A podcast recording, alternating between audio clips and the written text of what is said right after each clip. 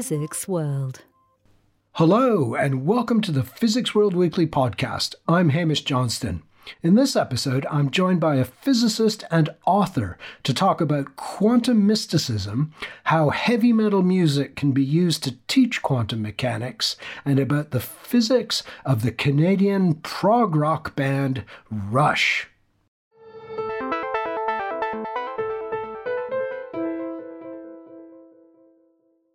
The relationship between science and mysticism is probably as old as humanity itself. Indeed, it's really only in the modern era of science and technology that a clear distinction between the two has emerged. Today, some branches of science are seen as more mystic than others, and quantum physics leads the way when it comes to mystical interpretations, both by scientists and non scientists alike. This has led to the concept of quantum woo, a derisory term for ideas that link quantum physics and mysticism. To talk about quantum woo, I'm joined down the line from the University of Nottingham by the physicist and author Philip Moriarty. Hi, Phil. Welcome to the podcast. Hi, Hamish. Thanks so much for the invitation. Absolute delight to be here. It's, we're going to have a chat about my favourite subject, or one of my favourite subjects. And and uh, uh, a spoiler uh, towards the end, one of your famous prog rock bands. So stick around for that if you're interested uh, in, in, the in the uh, connections between physics and prog rock. But first, um, let's talk about quantum woo. So do you have a definition, Phil, about quantum woo? Because the, this is something that you've thought about. I thought that you did a very, very good job in the introduction there, Hamish, in summing up all the issues with quantum woo. I guess it's a mishmash of quantum physics. I was about to say concepts, but it's not really even concepts. It's quantum physics memes. So things that are out there in the public consciousness about how quantum is meant to work. Take that, add a liberal dose of, of mysticism and spirituality, as you said. Um, give it a bit of a mix and throw in some wishful thinking. And that's pretty much quantum woo, I would say. Okay, and uh, c- c- can you give a few examples of quantum woo? I mean, I'm guessing that uh, Schrodinger's cat and entanglement and all that sort of stuff comes in uh, to play? It's interesting. I would say Schrodinger's cat obviously was was put forward as as as meant to be ridiculing um, aspects of quantum physics, and particularly when we extend them to the, the, the big bad world around us. Similarly, entanglement is a real thing, a very very much a, a, a definitive um, part of quantum physics. Some would say the very essence of quantum physics. I guess when I hear quantum woo, though, I think of people like um, Fritjof Capra back in the seventies, the Tao of Physics. I think of people like Deepak Chopra. Uh, I think of people like Rhonda Byrne, whose name mightn't be so familiar, but there was something called The Secret. Um, and Oprah Winfrey had Rhonda Byrne on at least once, maybe a number of times, and really pushed. Um, Byrne's book, which she says there's a secret out there, and the secret really is spoiler coming, is that because quantum physics we're all interconnected, therefore we can change the universe with our minds. And if you think good thoughts, good things will come to you. That's essentially the secret, with a lot of quantum um, woo on top to, to to give it that sort of veneer of scientific credibility. I think of people like um, Gwyneth Paltrow from a much more topical example, and in, in, particular, somebody she works with uh, called John Amaral, who again claims that using different aspects of quantum energy fields, whatever they might be, that he can tap into and connect with people in a myriad of ways and improve their lives immensely. So that's what I think of. It's not so much the physics side, it's really the the popularization of quantum ideas in a very spiritual, mystical um, environment. That's that's really what I think about when I hear the term quantum woo. So, so is it really just sort of randomly inserting the word quantum into uh, a, a, mystical concept, or or, or have some people actually taken genuine quantum concepts like entanglement, for example, and sort of stretched them into mysticism. They have, and um, we might talk about this a little bit later on. But um, I think we physicists have an awful, you know, got to really take a lot of the blame here because we have not been careful when we've been defining um, concepts like entanglement or describing concepts like entanglement, Schrodinger's cat, um, sort of the the question of just the universal wave function, as it were. All these types of ideas. When you look through popular science books, when you look through things like New Scientist or Scientific American, and you look at some of the things that we physicists have said, eh, about how consciousness couples to the, the physical world, for example, when there isn't a scrap of evidence for any of those claims, I have I think we are being unfair if we then point the finger at people like Chopra and Rhonda Byrne and and Amaral and Gwyneth Paltrow and say, well, look at these silly people. How could they ever get these ideas? The reason they've got these ideas is that we physicists have not been been careful enough. I'll not name names. I could name names later on, but um, there are some very very good physicists who have said some very striking things on the basis of absolutely no evidence at all. And, and Phil, why do you think people are attracted to a, a sort of a mashup of science and mysticism? Do, do, does it belie a, a, genuine interest in science um, that that's somehow gone off the rails or or gone wrong? It's an ex- really interesting question in terms of the psychology of what's going on here. There's obviously a sort of religious element to this, and I guess science science really isn't about certainty, but a lot of people think it is. In fact, science really is about dealing with uncertainty. But the popular idea is well, you know, science is about proof. Science is about this is the way the world is.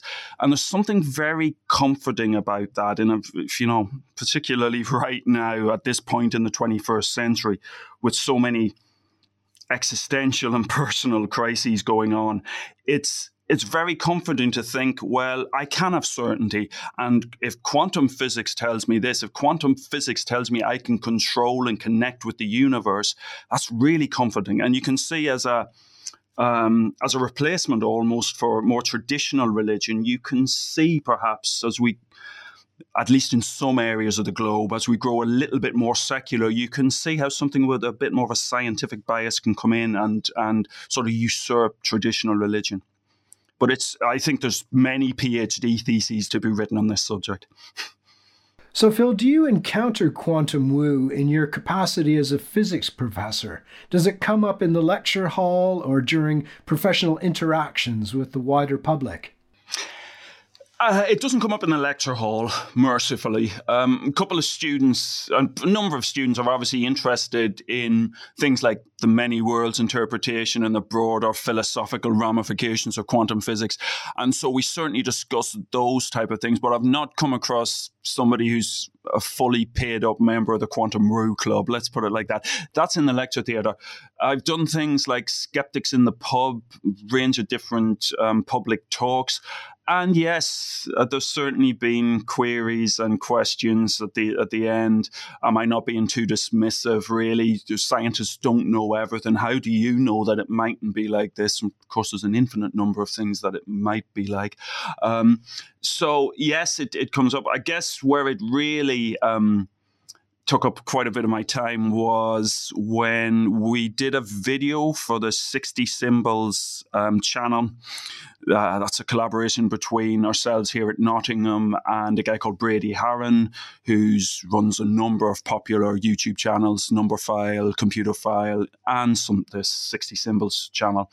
And we did a video where we for want of a better word, critiqued an episode of Gwyneth Paltrow's Goop Lab on the subject of energy. And as part of that, wow, yeah, yeah, that, and you can imagine how fun that was. And as as part of that, well, actually, a major part, a major element of that particular episode was an energy healer, a quantum energy healer, a guy called John Amaral and uh, he, I referred to earlier on, who claims that he can connect with quantum energy fields and really influence um, people, not just on a spiritual level, but on a physical level. And he was waving his hands over them, connecting with these fields, and they were moving. And some of them described it as like having an exorcism. So again, there's another example of where we scientists could point our finger and go, "Oh, look at this foolish guy. He really, you know, he's a snake oil salesman. He's a charlatan." All the types of of um, disparaging remarks that are usually fired off at these people. So he emailed me after that video was uploaded, and we did our critique of him and and Gwyneth's Goop Lab stuff.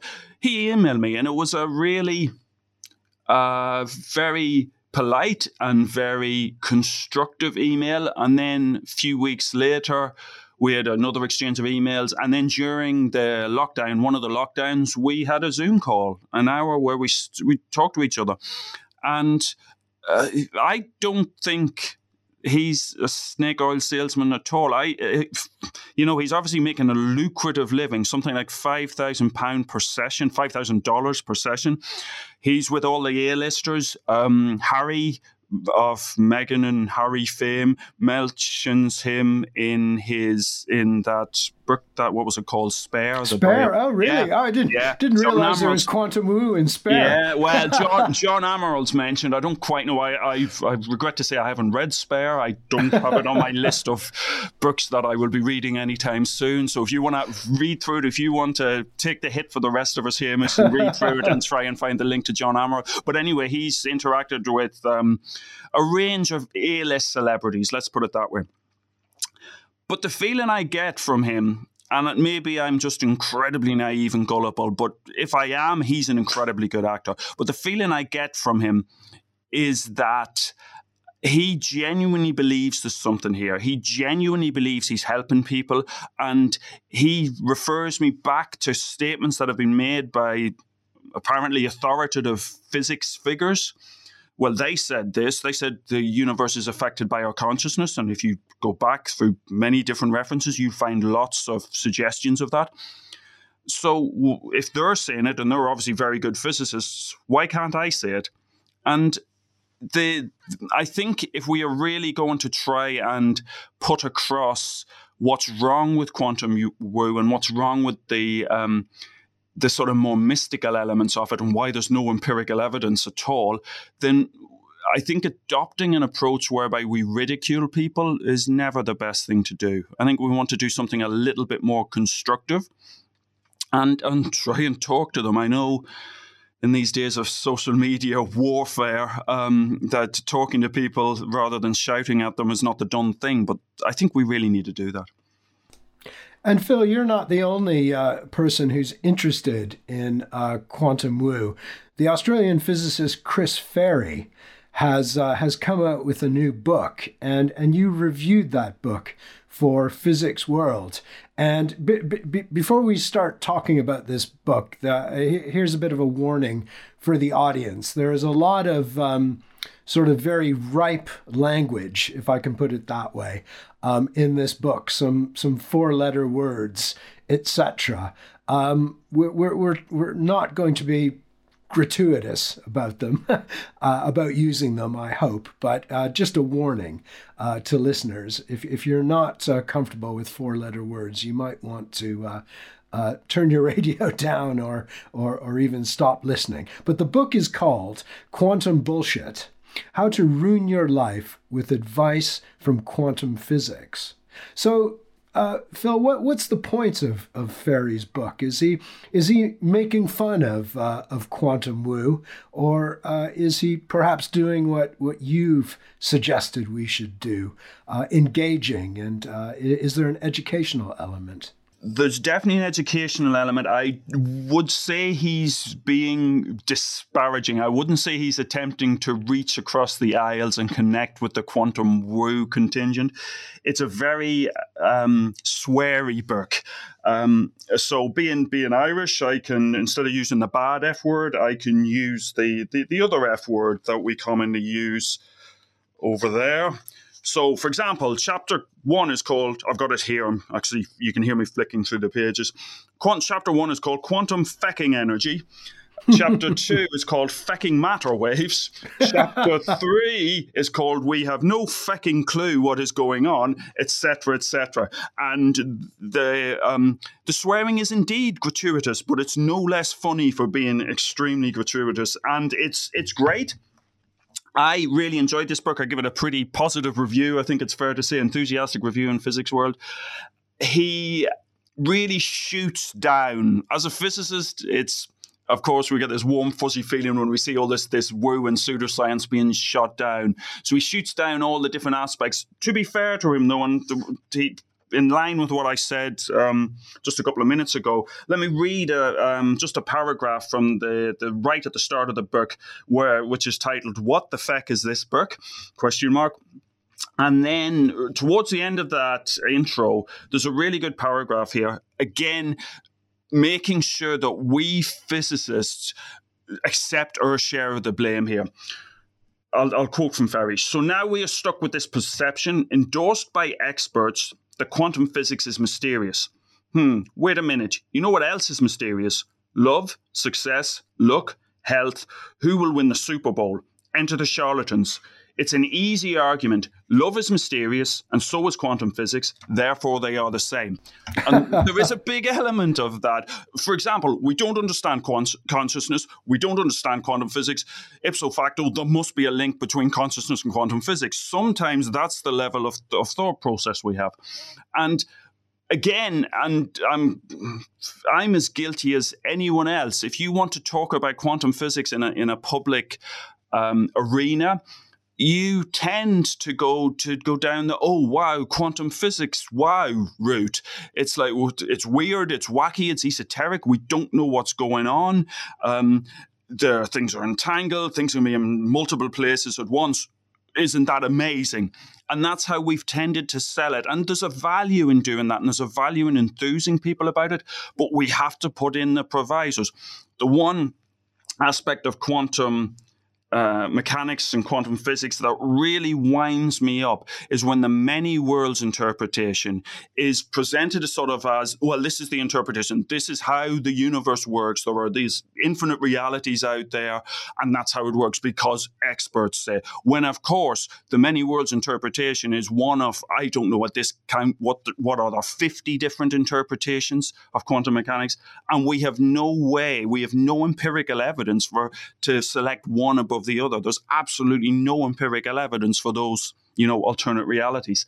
So, and often when physicists are presenting that, I won't, some physicists, I won't mention names again, they present it as well this is you know this is not controversial this is the way the, the universe works and that's really frustrating and really damaging i would say and uh, you, you mentioned the the many universe theory could, could, could you explain that, um, Phil, actually? Because I d- I don't think um, some of our listeners will be familiar with it. Sure. So we need to distinguish between two things there's, there's multiverse theory and there's many worlds theory. The many worlds theory stems from a guy called Everett and is a quantum mechanical, an interpretation of quantum mechanics.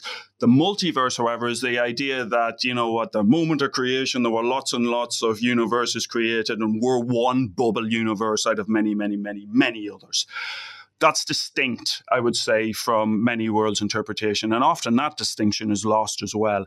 But the many worlds interpretation is that um, one of the key aspects of quantum mechanics, of course, is that it's uh, probability driven. And when uh, you have a couple of different options or a number of different options or indeed even an infinite number of different options or possibilities that when we make a measurement we say that the uni- that we say that the wave function which describes that mixture of probabilities collapses to a distinct distinct probability the many worlds interpretation tries to get round the measurement problem by saying, well, actually, although in this universe we see the, the, this particular outcome, at that moment of measurement, all these different other universes um, also exist in parallel where there are different outcomes. So the probabilities are spread across a wide range of different, in fact, technically an infinite number of different different universes. That's ultimately the um, my rather poor explanation, of the many worlds interpretation. But as an experimental physicist, what really frustrates and indeed infuriates me is that there's no empirical evidence. Indeed, those other universes, to use the technical term, decohere from our own so rapidly that the possibility of even having any evidence at all for those other universes is slim, exceedingly slim, to put it mildly. So then we really are in the realms of religion if we've got no empirical evidence for something, yet we're saying that it exists and it has to exist because that's what our theories say. You know, you're not, if you're doing theories without empirical evidence, you're not really doing science, you're doing mathematics. And so, Phil, um, you know, you're, you're not a big fan of, of quantum woo, but uh, um, I think you would agree in saying that it's a good idea to get the public interested in quantum physics and, and to give the public a, a sort of a general understanding of of how the quantum world works because I suppose it's it's so important uh, in in modern technology. Um, and, and you've written a book that brings together the worlds of heavy metal music and quantum mechanics, I suppose, uh, as a way of doing that. Um, so, so did you avoid quantum woo in your in your book about heavy metal music and, and quantum mechanics? And how do you continue to avoid it in your outreach activities? I didn't actually. I tackled it pretty much head on. Uh, Chopra and a few others are mentioned in that uh, book that you very helpfully plugged. Thanks for thanks for that. Is called "When the Uncertainty Principle Goes to 11. and I think that's what we have to do. We have to acknowledge that it's out there. We have to be wary of ridiculing people, as I said, for if that's what they believe and they say, well, other physicists have said this, who are you to suggest otherwise? I think we've got to take that on board. We've got to take that on the chin, but we've got to try and explain just where the holes are without belittling people. And sometimes that's difficult. Moreover, we've also got to accept that, you know, um, I'm a physicist. I'm an educator. I work in a university.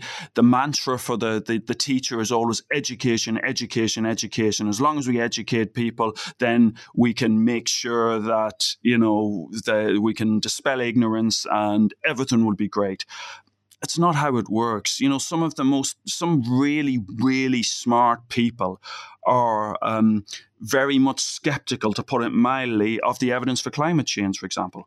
How do you convince those people just telling them, well, you need to be educated? It's not going to work. They are educated. So, again, it's a question of trying to reach across the aisles a little bit more and think about if we can't connect at the scientific level, what other level can we connect with on a musical level, on a sports level, whatever? Um, and that's and hence that's one of the rationales behind that book is um, some people, so lots of people out there think that physics is not for them and maths isn't for them, and that's for for a range of different reasons. Sometimes, and it's depressing to hear this so often, it's because at school they had a really poor maths teacher or a really poor physics teacher, and they just, you know, just didn't connect with it. I've got to point out, however, there are many, many great physics and maths teachers out there. Some of my best friends are physics and maths teachers, and it's it's a tough, tough job. But um, then the the interesting thing is then, well, how do you connect with those people? How do you bring them in and make them uh, get them to see that the science really is exciting? Well, connect with something that they're into. And in my case, I, in terms of reaching across the aisle, in terms of not preaching to the converted and reaching a wider audience, for me, I'm a big music fan. That's the way to do it. We look for links between music and, and quantum physics, and we sell the package that way. And um, yeah, that, that I think that's worked out reasonably well with that book. I've I've had quite a few um, emails from people who've read it and who got in touch and said, "Well, I just I never thought quantum physics would be for me, but I've really enjoyed seeing those links with music, and um, it's made sense of some of the aspects of quantum physics that I thought I'd never um, never get to grips with." So, yeah. So, so what do you look at in in, in the book, Phil? I mean, uh, is is it sort of a, at a basic level? You know, for example, music, sound is a wave and um, people perhaps understand how so- sound waves work, and then you can use that to uh, to teach people something about quantum physics? Is that, I mean, is that something that you look at? That's exactly it. For the slightly more technically minded, and for those who remember their physics degrees, if they've done a physics degree, it's largely lots and lots of Fourier analysis in disguise. So it's, yeah, as you said, um, sound music is all about waves and how waves interact and f- different frequency ranges and how we modify those different frequencies. Quantum mechanics at core is a theory of waves, wave mechanics. And uh, particularly for my research, in terms of the day job, my research involves using an instrument called a scanning probe microscope that allows us to probe um, right down to the single atom and actually right down to the single molecule on submolecular level.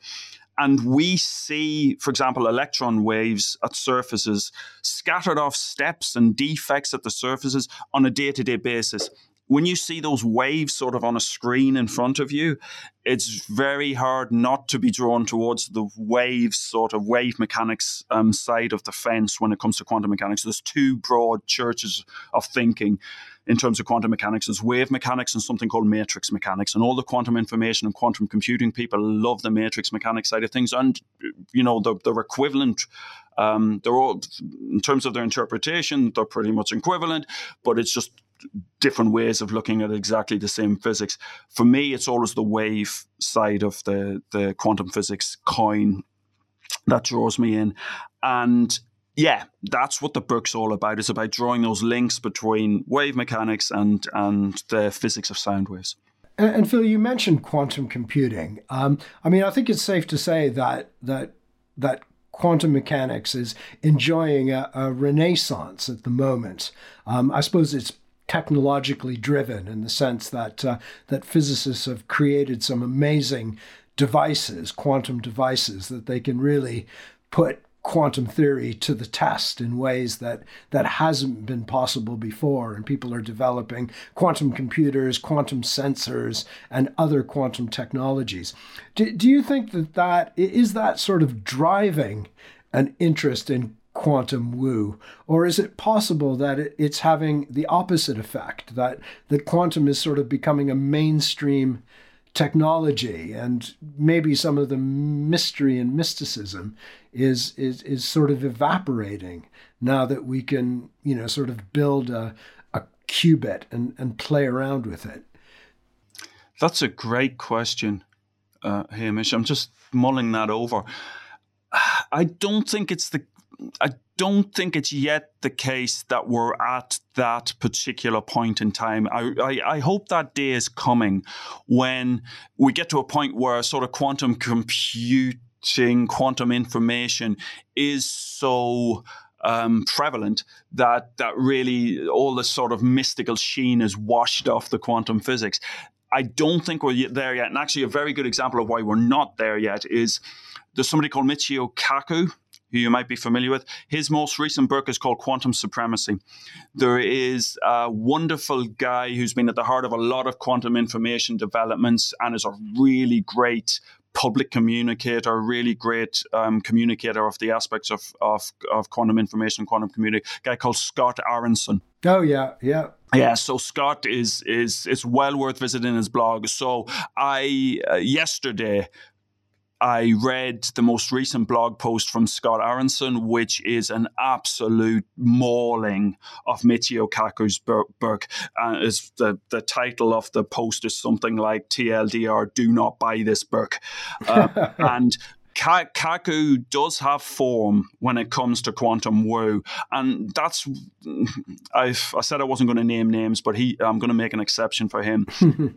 the, he does come out with the most incredible nonsense. And I think it sells books. It really does sell books. And if you, know, understanding quantum information, understanding quantum computing is really takes a lot of effort. It's much easier to read something which goes, why, why, why, isn't this amazing? Why, why, we can, you know, have multiple universes, we can exist in parallel real- realities, we can have all those science fiction elements in there. You can see which is going to sell more. But I think you're right. The more that this technology develops and becomes part of people's lives, and they realize, you know, it's is as big, it's as as ubiquitous in the future, hopefully, as you know, a mobile phone or a microwave, once it's embedded in our lives like that, then yes, I would agree and hope that the mysticism will um, tend to decay off a little bit. Thanks for mentioning Scott Aaronson because, uh, um, you know, I think my very limited understanding of, of quantum computing uh, comes from, you know, reading his blogs. Um, he's, he, he has a great way of explaining things and, and tackling uh, topics. So yeah, Scott Aaronson is at U- University of Texas. It is indeed. Is that where yeah. he's at at the yeah. moment? Yeah. So I, you know, if you're interested in quantum technologies and and and have a sort of a, a, a sane explanation of what's going on in a in a field, I think that's very overhyped. Scott Aaronson is is your person. Absolutely. So finally, Phil, as a Canadian who grew up in the 1970s, I think I'm compelled, or maybe even required by federal Canadian law, to end this interview with a discussion of the physics of the rock band Rush, who I think you're a, a big fan of. Um, Rush, of course, uh, emerged uh, in uh, Toronto um, in the 1970s. And um, sadly, uh, the drummer Neil Peart died a few years ago. So I'm guessing that the band is no more. Indeed. But uh, c- c- can you tell us something about the physics of Rush? Uh, thank you so much for raising Rush. Rush have, um, are my favorite band. In fact, one of the very first rock albums I heard was something called All the World's a Stage, which is their live album from 1976.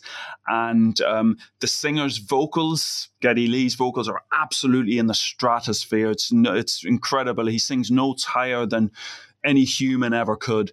And uh, it's always been a source of disappointment to me that there aren't more people like Geddy Lee in terms of the the, the vocal gymnastics.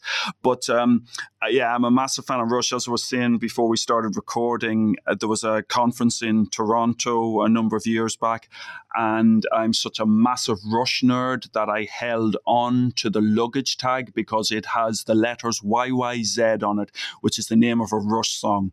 Um, and they based it on the call sign at Toronto Toronto Airport. Rush feature not infrequently in that, that book you mentioned there, The Uncertainty Goes to 11 book.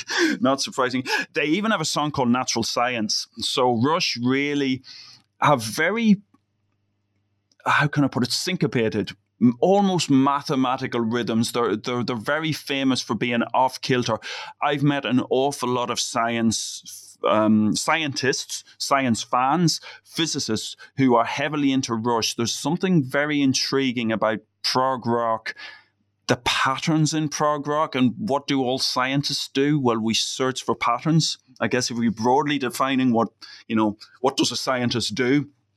As I used to say when I go out to, to sort of primary schools, and so, what is a scientist? It's to search for patterns. And I think there's something about those patterns and those syncopations in prog rock and bands like Rush, King Crimson, um, early Genesis, etc., etc., that really connects to the the, the scientists' um, way of thinking. I would say. So yeah, Rush are always been a huge influence in my life. Um, so natural science is one aspect. I've having a song called Natural Science. Um, there's clearly links directly there with physics. They also play around with harmonics a great deal. I make a great deal of this in the book. So Rush um, play a natural. A number of songs are based around, and a number of their riffs um, are based around natural harmonics on a guitar, and harmonics link directly to the particle in a box model that we cover in first year quantum mechanics. So there's a really direct link there from first year quantum mechanics to Red Barchetta Song two, track two, side one, and that really dates me of Moving Pictures, Rush's best album. And um, yeah, so also that YYZ thing, they they use Morse code for YYZ and the rhythm at the start that sort of introduces the song. That comes from an interpretation of the Morse code. So I've just very recently lifted that idea. We did, and hopefully the video will be uploaded within the next week or so. Um, we did a quantum metal song called Shut Up and Calculate. And uh, there are certain inspirations from Rush in there. The idea with this one is that we'll put the song out there, and the idea, hopefully, is that the 60 Symbols audience will find the links between the rhythms, the, the riffs, the lyrics, and the underpinning quantum physics for themselves. So we'll see how that goes. Thank you for raising Rush Hamish. well, that's great, Phil. I mean, I, uh, you, know, as, as a Canadian growing up in the 70s, I did listen to Rush um, quite a bit. And um, I have to say that the, the, the, the, one connection between Rush and science that I'm aware of is, is, is actually rather disappointing. It's an example of where, of where, where Neil Peart, I think he's, he's the lyricist, isn't he? Yes, has, mostly, has got, has got the science completely wrong. Now, it has nothing to do with physics, it's actually botany.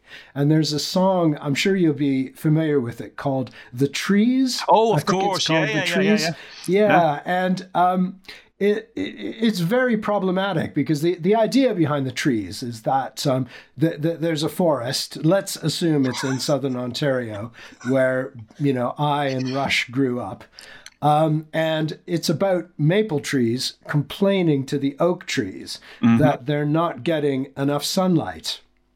And um, you know, I'm sure there's the, the, there's some there's sort of trouble allegory. in the forest. There is unrest with the trees. Yeah, exactly. yeah, yeah.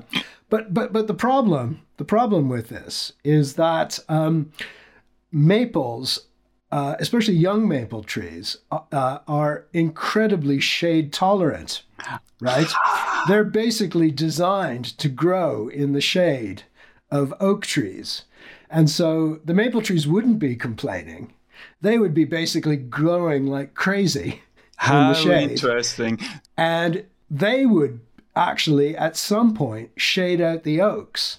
Because um, you know in the the, the the the forest that once grew where Toronto is today the the maples are what is called the climax species. They're the species that shade everything else out. So i'm afraid that that Rush got Oh, they should have gone with that because the so, so, the Maples formed a union and demanded equal rights, and then they were all hacked down, and that's how the equal rights were. Uh, it's interesting because I've always I've always interpreted that as an allegory for the U.S. versus Canada. And ah, so right. the oak trees were the US. Now, um, Peart claims otherwise. He claims that it was just a story about trees, but he's, ah, he right. usually builds metaphor and allegory and allusion into his, his lyrics quite a bit. So I don't know. Um, I'm a but little nobody, bit skeptical. But then it has would be anybody great. ever challenged him on the on because you know he's I mean I think he's probably more than ten years older than me, but you know the the the fact that maples are shade tolerant is something that we learned in high school. you know, we learned it in, in physical geography in high school. So I'm, you know, I'm guessing did, did he study the same curriculum? Uh, Maybe he didn't. Yeah. Maybe he didn't. no, I've but, never interpreted, but but that wouldn't it be great if he'd actually built that in because then the Maples win out. That's even better. Yeah, yeah. Well, they do. Yeah, yeah, they do. Yeah. but Thank yeah, you. It, I've been educated. Thank you. well, still, I mean, it's still a great song. And, it uh, is. Oh, it is. A, yeah. a fantastic band. Yeah, now you, you know you, are talking about the connection between physics and uh, Rush.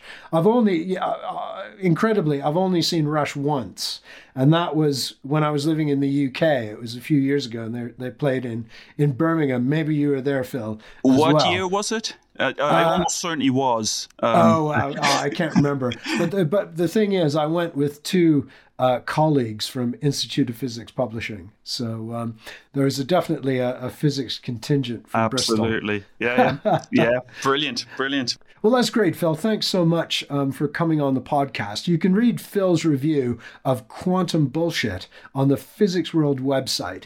Just look for the headline Beyond the Quantum Wooniverse Getting to Grips with the Fundamentals of Quantum Mechanics. And Phil's book on the connections between music and physics is called When the Uncertainty Principle Goes to 11. And is that published by, is it BenBella Books? Phil? It is, is indeed. I'm also writing another book for BenBella at the moment, or meant to be writing another book for BenBella at the moment on um, how do magnets work.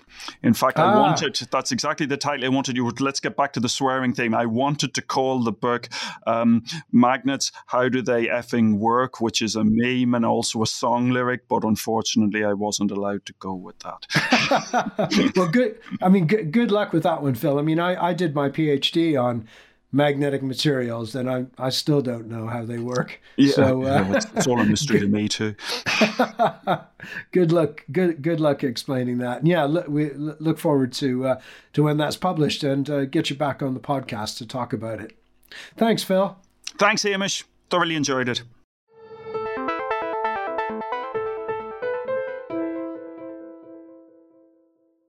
Last week, I had the pleasure of moderating a webinar panel session that looked at the future of computer technology beyond the current era of ever shrinking silicon transistors as defined by Moore's Law. Called More Than Moore, the webinar featured three panelists working in neuromorphic computing, a field that seeks to create information processing systems that are like the human brain.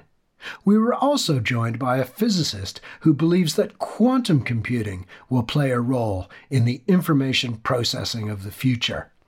It was a lively and fascinating discussion, and I learned a lot about both neuromorphic and quantum computing. You can watch the webinar free of charge, and you can find it on the Physics World website. The easiest way to get there is to put More Than Moore Physics World in your favorite search engine, and it should pop up immediately. I'm afraid that's all the time we have for this week's podcast. Thanks to Phil Moriarty for joining me today, and a special thanks to our producer, Fred Isles.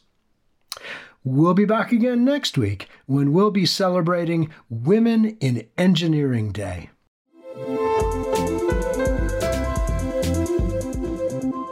Physics World